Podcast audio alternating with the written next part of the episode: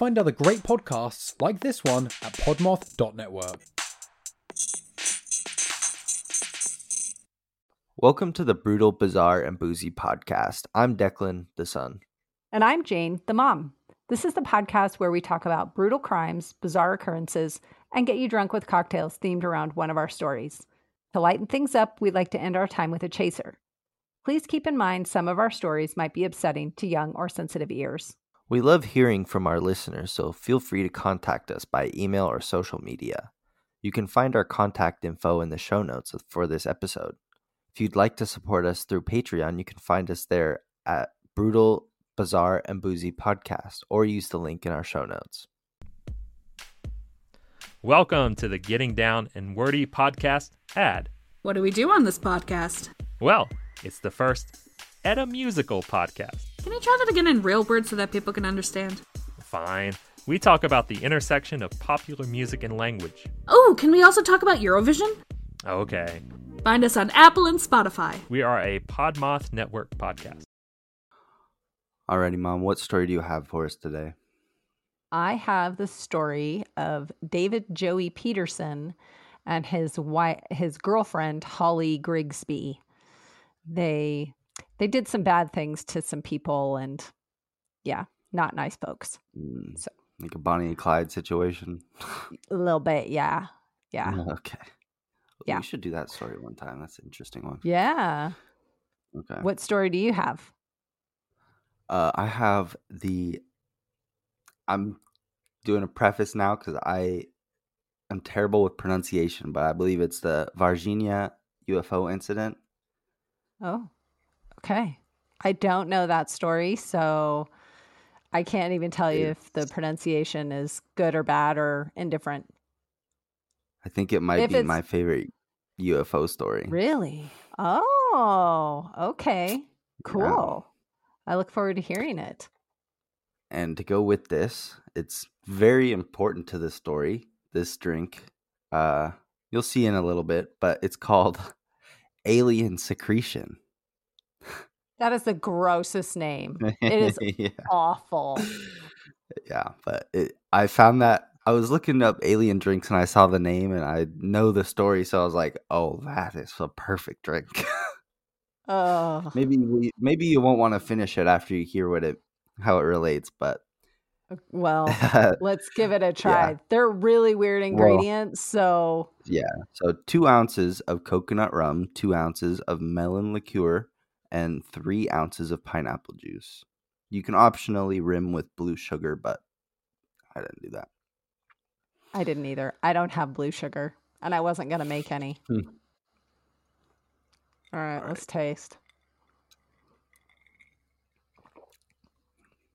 Oh, Ugh, that is gross. I don't like that drink. That That is wasn't good. awful. I don't know who came up with that, but they need to have their liquor license taken away because that's an abomination. That's ugh, yeah. so I'm gonna yucky. try and choke it down by the end of the episode just because how much I like this story, but let's get into it. Okay.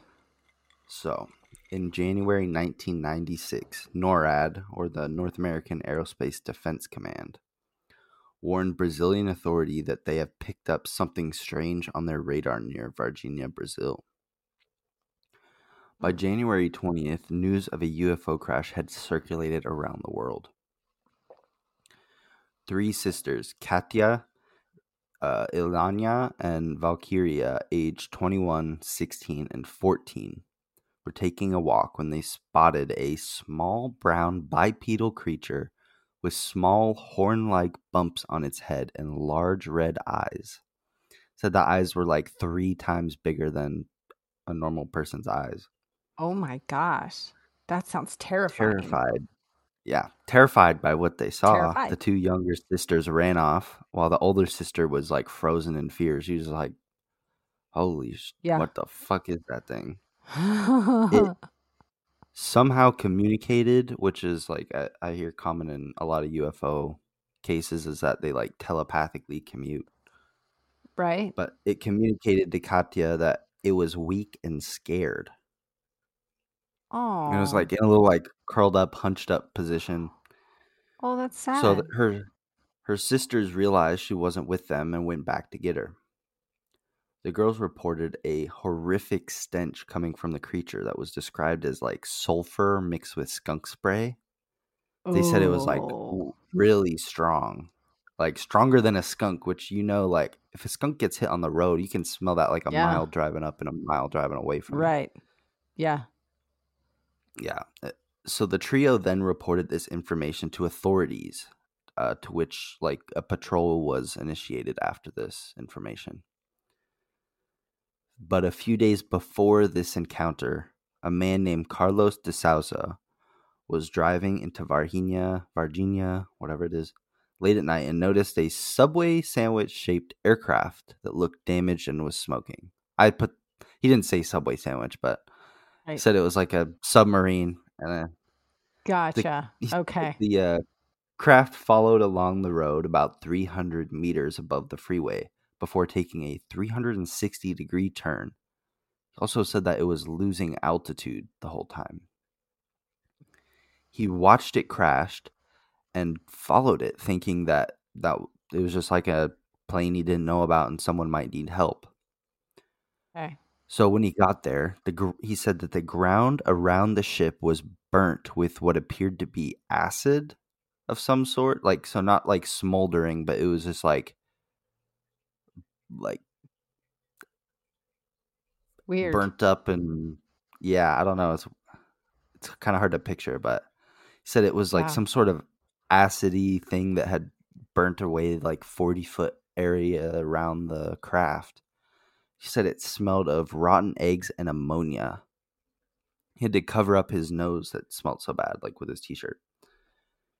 He approached the site and picked up a small piece of metal from the ship.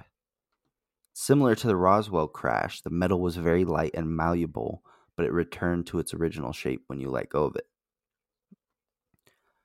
Right after this, multiple military vehicles approached the witness and ordered him to put down the metal and leave at gunpoint. Okay. Yeah. So the night of the sighting, two military members. So the night of the um the sighting of the sisters, sorry. So the night of that sighting, two members of the military were patrolling the area when they spot a small brown creature run out from their car, like run out in front of their car. Mm. And it looked Mhm. like what the sisters the sisters had described. So quickly thinking one of the officers, Marcos Chereze, hopped out and tackled the creature. Officer threw the creature in the back of the car and headed towards the nearest hospital.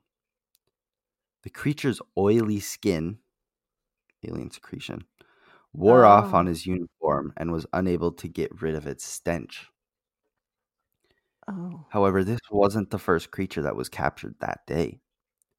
Earlier in the morning, firefighters were able to capture and bring in a live creature for examination. The Hearst, the, the Hearst, the first hospital they went to rejected them due to the nature of the case. The they tried to bring it into the doctor. He's like, "Get the fuck out of here! What does that smell like?" I want that. I have a Yeah. hospital to run. So they went to another nearby regional hospital. Military police had shut down the area around the hospital and an autopsy was performed on the creature. While this was happening, a nearby Brazilian Air Force base in uh, Campinas spots a United Air Force plane coming in, which was not permitted to land at the base. I don't know. I don't understand the Mm. military part of that, but apparently they weren't authorized to land there. Okay. And as the traffic controllers were telling them to leave, the head of the base, head honcho, entered the room and told them to land. So Oh. he just ignored all the orders and was like, nope, he they he knew land. something. Yeah. Hmm. U.S. military and Brazilian military made their way to the hospital to collect the creatures. One was alive and one was deceased. And all the documents that were related to the autopsy were taken as well. So the doctor who performed the x rays didn't even get to look at them. He, the military took them as soon Oh. as they were developed. Yeah. Okay. So one officer reported that the creature smelled like skunk and sulfur. had oily skin, and was around three to four feet tall. Military brought it back to the base and loaded the specimen into the Air Force plane, and nothing has been heard ever since. Oh. However, this encounter continued to complicate many lives. So remember the officer that tackled the creature? uh huh. Well, he got a couple scrapes from that, and uh, the the oil from the skin got into those scrapes, and he got a very serious infection that would end up taking his life a few weeks after the encounter. Oh my gosh. Crap. He was tested multiple times, and the only thing present was an unrecognizable substance, which likely caused the infection. That's creepy. Yeah, I don't know.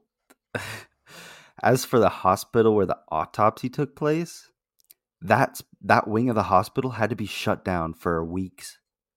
They Because of the uh, smell? they sanitized it multiple times. They couldn't get the smell out of the hospital, and they like witnesses said that even after like going in and cleaning, if they weren't there, they they could still smell it in their nose. It just stayed in their like nasal Yeah. passage, and they could smell it for three to four days after even not even being in the hospital. oh, that's nasty. Yeah. And so uh no matter what they tried, they couldn't get that smell out of the wing and they had to close it down. Also, a little while after the sighting by the sisters, supposedly a group of men in black suits approached the mother of three and offered her a hundred thousand dollars to move and never speak about this story. They Oh. threatened to call the police, which made the men leave.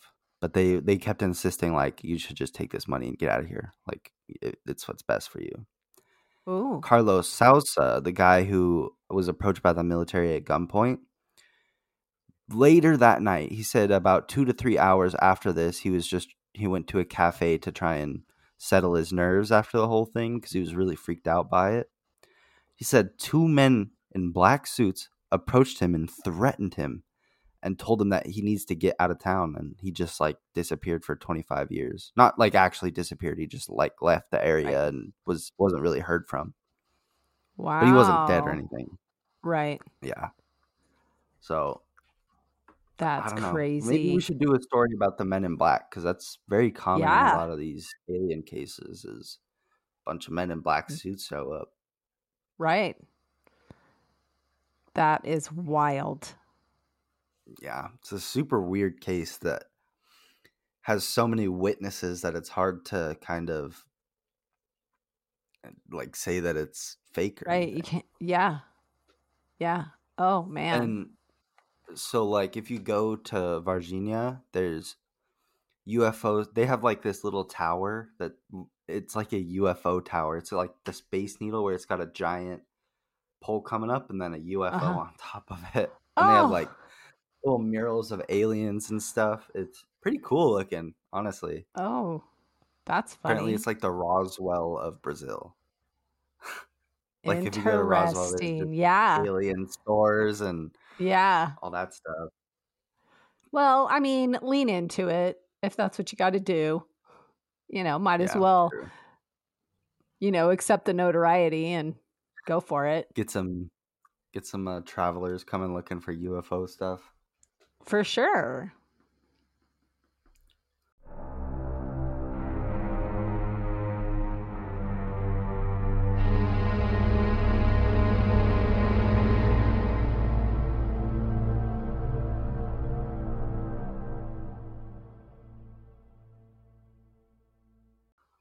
Alrighty, let tell us about your Bonnie and Clyde style story. Yes.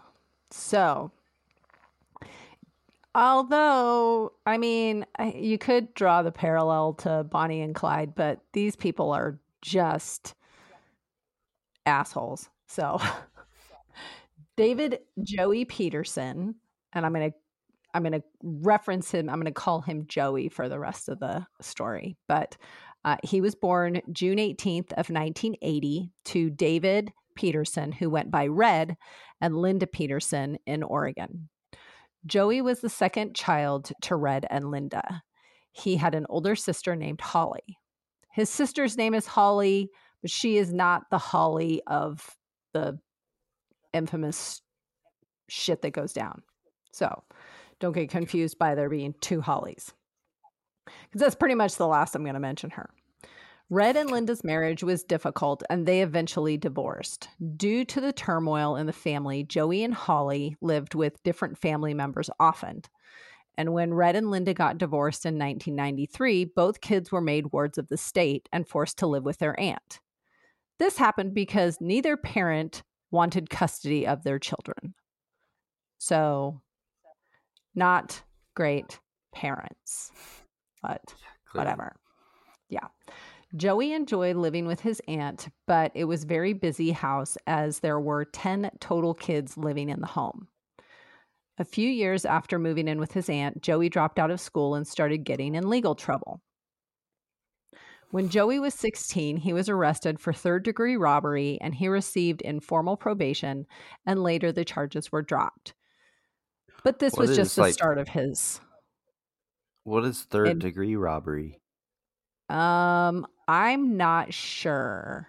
It it Okay. might have something. I know with theft, the degrees in By Oregon, amount. Yeah. yeah, so it could be the amount.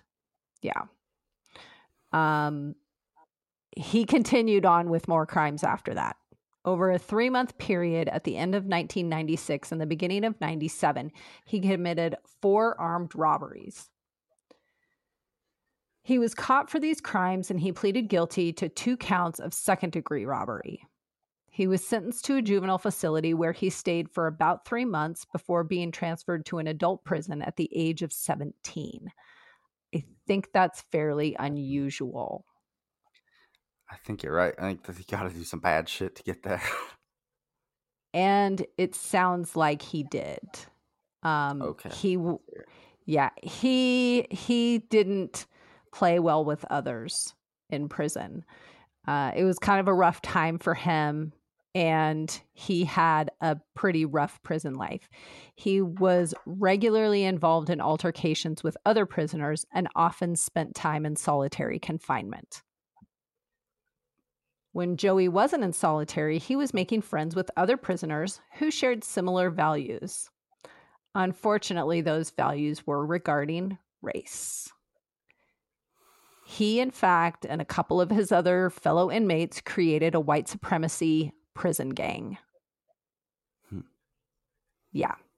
Joey spent a total of 15 years in prison for numerous charges, including assaulting a police officer, threatening a federal judge, assault, extortion, and destruction of property. Yeah. Real cool guy. it Yeah. Yeah, yeah. He was paroled in May of 2011. Not long after that, Joey is introduced to a mutual friend, um, Holly Grigsby. Holly Grigsby was born January 13th, 1987. She was the youngest of three children and also had a difficult childhood. At the age of 13, she started getting inter- interested in white supremacy ideals. So she started young. Sounds She like it. soon started she soon started using drugs and committing crimes like robbery and identity theft. She was sent to prison in 2006, paroled 2 years later, but quickly returned to her crimes and was returned to prison. During her parole period, she got married and became pregnant. But since she returned to her life of crime, she ended up giving birth to her son while she was in prison. That's where everyone Wow. wants to have their baby. Uh, what even happens? Do they let it grow up there? Do they take it or? No. So I think honestly, it depends on what country. In the US, they, I think they leave the child for a short period of time to bond with the mother, but then they put it with, in this case, with its biological father. So. Once she was released, she lived with her husband and her son and seemed to be living a normal life, except for the fact that she was massively into the white supremacy and anti Semitic beliefs. Yeah. Within a few months of meeting Joey, Holly had chosen a new life. She decided to leave her husband and son in favor of being with Joey because he sounds like such a catch. By September of 2011, the couple had decided to make a stand for their beliefs and also get revenge at the same time. They started by visiting Joey's dad, Red, and stepmother, Leslie, who was known as Dee Dee, and they lived in Everett, Washington. While Red was driving the couple to catch a bus, Joey was sitting in the back seat and he shot his father in the head while Holly took the wheel. Yeah, I I don't that just seems risk. Why would you shoot the ah, person driving the Risk car? But while he's driving. That's crazy. Yeah, At least wait for a red light or something. Yeah. Like- yeah. Well, Holly took the wheel and managed to steer the vehicle. Red didn't die immediately, but suffered for at least 30 minutes, according to reports. Yeah. His own dad. Goddamn. Yep. When Red when Red finally died, the couple moved his body to the back of the vehicle. They then returned to Red and Dee Dee's home, where Holly bound Dee Dee and slashed her throat with two separate knives. Apparently, they weren't very sharp, so she had to, I don't know. Oh, It's I was thinking Mortal. Kombat style, like. I I don't think so. I had heard something on one of the sources or read it that the knives were kind of dull and so she was kind of yeah, it wasn't nice. Oh. Yep. After killing Dee Dee, the couple stole numerous weapons and credit cards, then proceeded to drive to Oregon to meet up with one of Joey's former prison friends. Yeah. I'm Once in convinced prison is just training camp for criminals. just go there and hang out with a bunch of smarter criminals. Yeah, yeah. It's it's not good. And they keep going. So once in Oregon no they ditch. No. No. I mean, not in this case. They ditched Red's vehicle off an embankment with his body still inside. Joey's friend takes the couple to a campground near Newport, Oregon, where they stay for a few days. The couple decide to hitchhike out of the area, which is how they met their unfortunate next victim, 19 year old Cody Myers. They got Cody to drive them back to their campground where Joey shot Cody numerous times. They took Cody's car and transported his body to a secluded wooded area and left his body hastily covered with clothes and trash. These people are monsters. The couple then choose the the couple then chose to drive south to California. They stopped in Eureka, California, where they encountered their fourth victim, 53 year old Reginald Clark. He was a black man. They asked Reginald for a ride and he agreed. But shortly after starting the drive, Joey asked to, to pull over so he could go to the bathroom. When Joey returned to the car, he forced Reginald at gunpoint to get into the passenger seat. Holly drove the vehicle a few more miles up the road, and then Joey shot Reginald in the head, killing him. Yeah. Uh, was this guy driving too? No, because Joey forced him think into the passenger seat. okay. Yeah. So he wasn't driving. The couple chose to leave Reginald in his truck in an alleyway and return to Cody's vehicle because they had taken that. The day after Reginald's death, California Highway Patrol recognized Cody's stolen vehicle and performed a traffic stop. Officers found numerous weapons inside of Cody's vehicle, including the weapons used to kill each of their victims. The couple's murder and crime spree took place over just 10 days. Yeah. Holy shit! Just so is a spree killing. Yeah.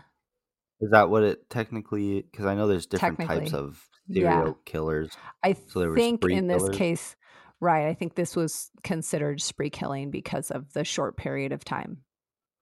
Okay. Upon their arrest, they claimed they were headed to Sacramento, California to quote, kill more Jews, end quote. And they had reasons for why all the murders had happened. Joey claimed he had killed his father because he had been told that Red had sexually assaulted relatives years before. The reason for killing Dee Dee, his wife, was because she had supposedly known about the assaults and did nothing to stop it. Yeah. Cody was killed, according to the couple, because they believed he was Jewish based on his last name. And Cody was of the black guy no, Cody was the the 19 year old. that they took his car. Okay. Yeah. Yeah. Okay. His last name was Myers. He was not Jewish. They just thought that the last name Myers sounded Jewish, and so he had to be Jewish. So their whole quote to kill more Jews, they didn't actually kill any Jews. They did kill a black man, and that was why they killed Reginald. But the the the dad and the stepmom was all revenge killing in their mind. So God, these guys are fucking Yeah. stupid. Yeah. The couple were extradited to Washington state to face charges for the first two murders, and Joey pleaded guilty while Holly initially pleaded not guilty.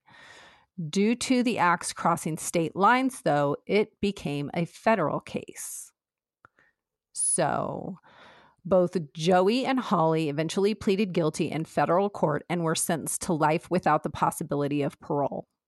During Holly's sentencing, she remarked her regret in her actions having damaged the white supremacist movement.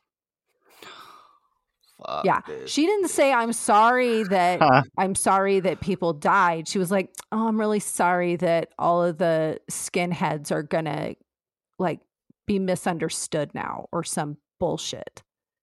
Yeah, she's a real gem.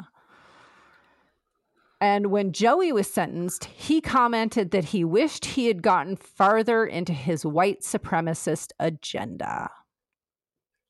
Jesus. Yep, That's tough. monsters. That's gross story. Yep, monsters. Just absolute fucking monsters.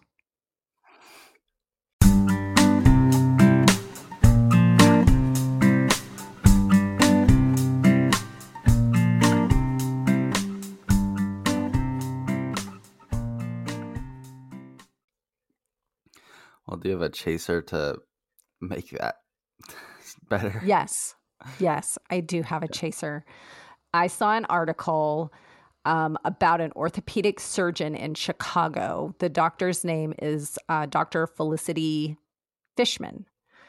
She draws artwork on the casts of her pediatric patients. So if a kid has to come in for a broken arm or leg or whatever, um, she will, after she's done with the surgery and she wraps it in in the cast, she will draw a cool picture on it for him. And so I saw several of the pictures. Like she did SpongeBob, she did Elsa from Frozen, she did a really cool Lightning McQueen one that had like the whole car.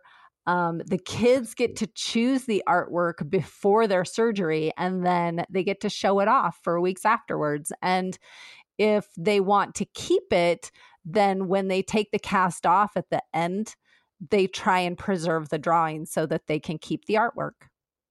And the drawings are phenomenal. They're so good. She's a master. Got a stinky cast sitting on your shelf that has a drawing of Well. Lightning McQueen on it. There's that. She probably does Maybe this- get the stink off of it. Well, yeah, I was gonna say maybe the maybe if you spray it, spray it down with Lysol when you take it off, that'll like combat the the sweat mm, smell. I don't know. I I've never had a cast that I can remember. My only cast was when I was three years old and I broke my leg, and I don't remember anything about it. So, what chaser do you have for us? So I recently discovered a new animal that I didn't know Oh. existed called the raccoon dog. Raccoon dog. Yeah, it looks exactly like a raccoon, just like 10 times bigger. It's related to the it's close close like holy shit. That was weird. It's closely related to the fox family rather than the dog family. But Oh, It has the exact same markings as a raccoon. They have like the little burglar eyes that shoot off to the side of the my head. They have God. the like ring tailed and like Uh huh. uh, the same pattern as raccoons. Um, wow. they're just That's awesome. so cute. I want one I'm really gonna have to go look them up. They're adorable. Uh, Where do they live? they're native to East Asia, and they're also called the Chinese or the Asian raccoon dog. And uh, Oh my god. they they're um really unusual for like their the genus i guess i don't remember which one it has been a while since i take biology but the canids part of the canid family and they're native to some parts of europe and mostly in uh, asia though but it's the cutest animal i've ever it. seen it's so cute. It's like it looks just like a Oh. raccoon, but huge. It's so fluffy. yeah. Oh my god, that's adorable. Also, they have like they've been connected to being a what is it called? Um, uh, an intermediate host for COVID nineteen, which is weird. Um, whoops. but they're cute. I'm not scared of COVID. they are cute. I want a I want a raccoon dog, even if it gets me sick. Do people keep them as pets or are they like wild animals only? I'm sure there's a couple, but um, they're they're not. They're mostly just wild animals, like uh, like as Okay. foxes. Like there's a couple people that have them as yeah. pets, but it's Yeah. very limited because they're they look just like a fox, but with a rac like they're wearing a raccoon costume. Yeah, Yeah, and, that's uh, awesome.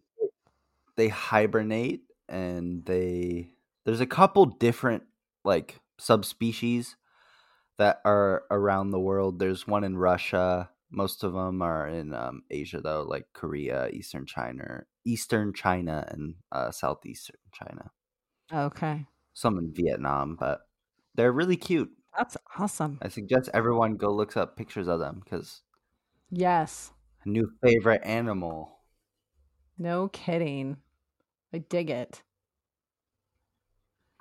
Well, thank Well, you for that- telling us yeah. your story. But if you don't believe in UFOs after that story, then I don't know what to tell you. Right. no kidding. Yeah, a guy died. What is that? What more do you need to know? From an That- unknown ooh. substance.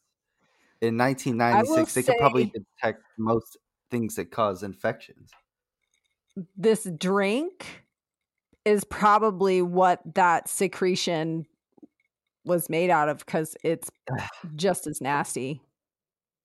Yeah, you might get I'm a serious infection after drink drinking this. Yeah. Yeah. Make sure to don't get it in any open wounds, and you will you'll probably be all right. If you drink it, it won't affect you. Oh, yeah.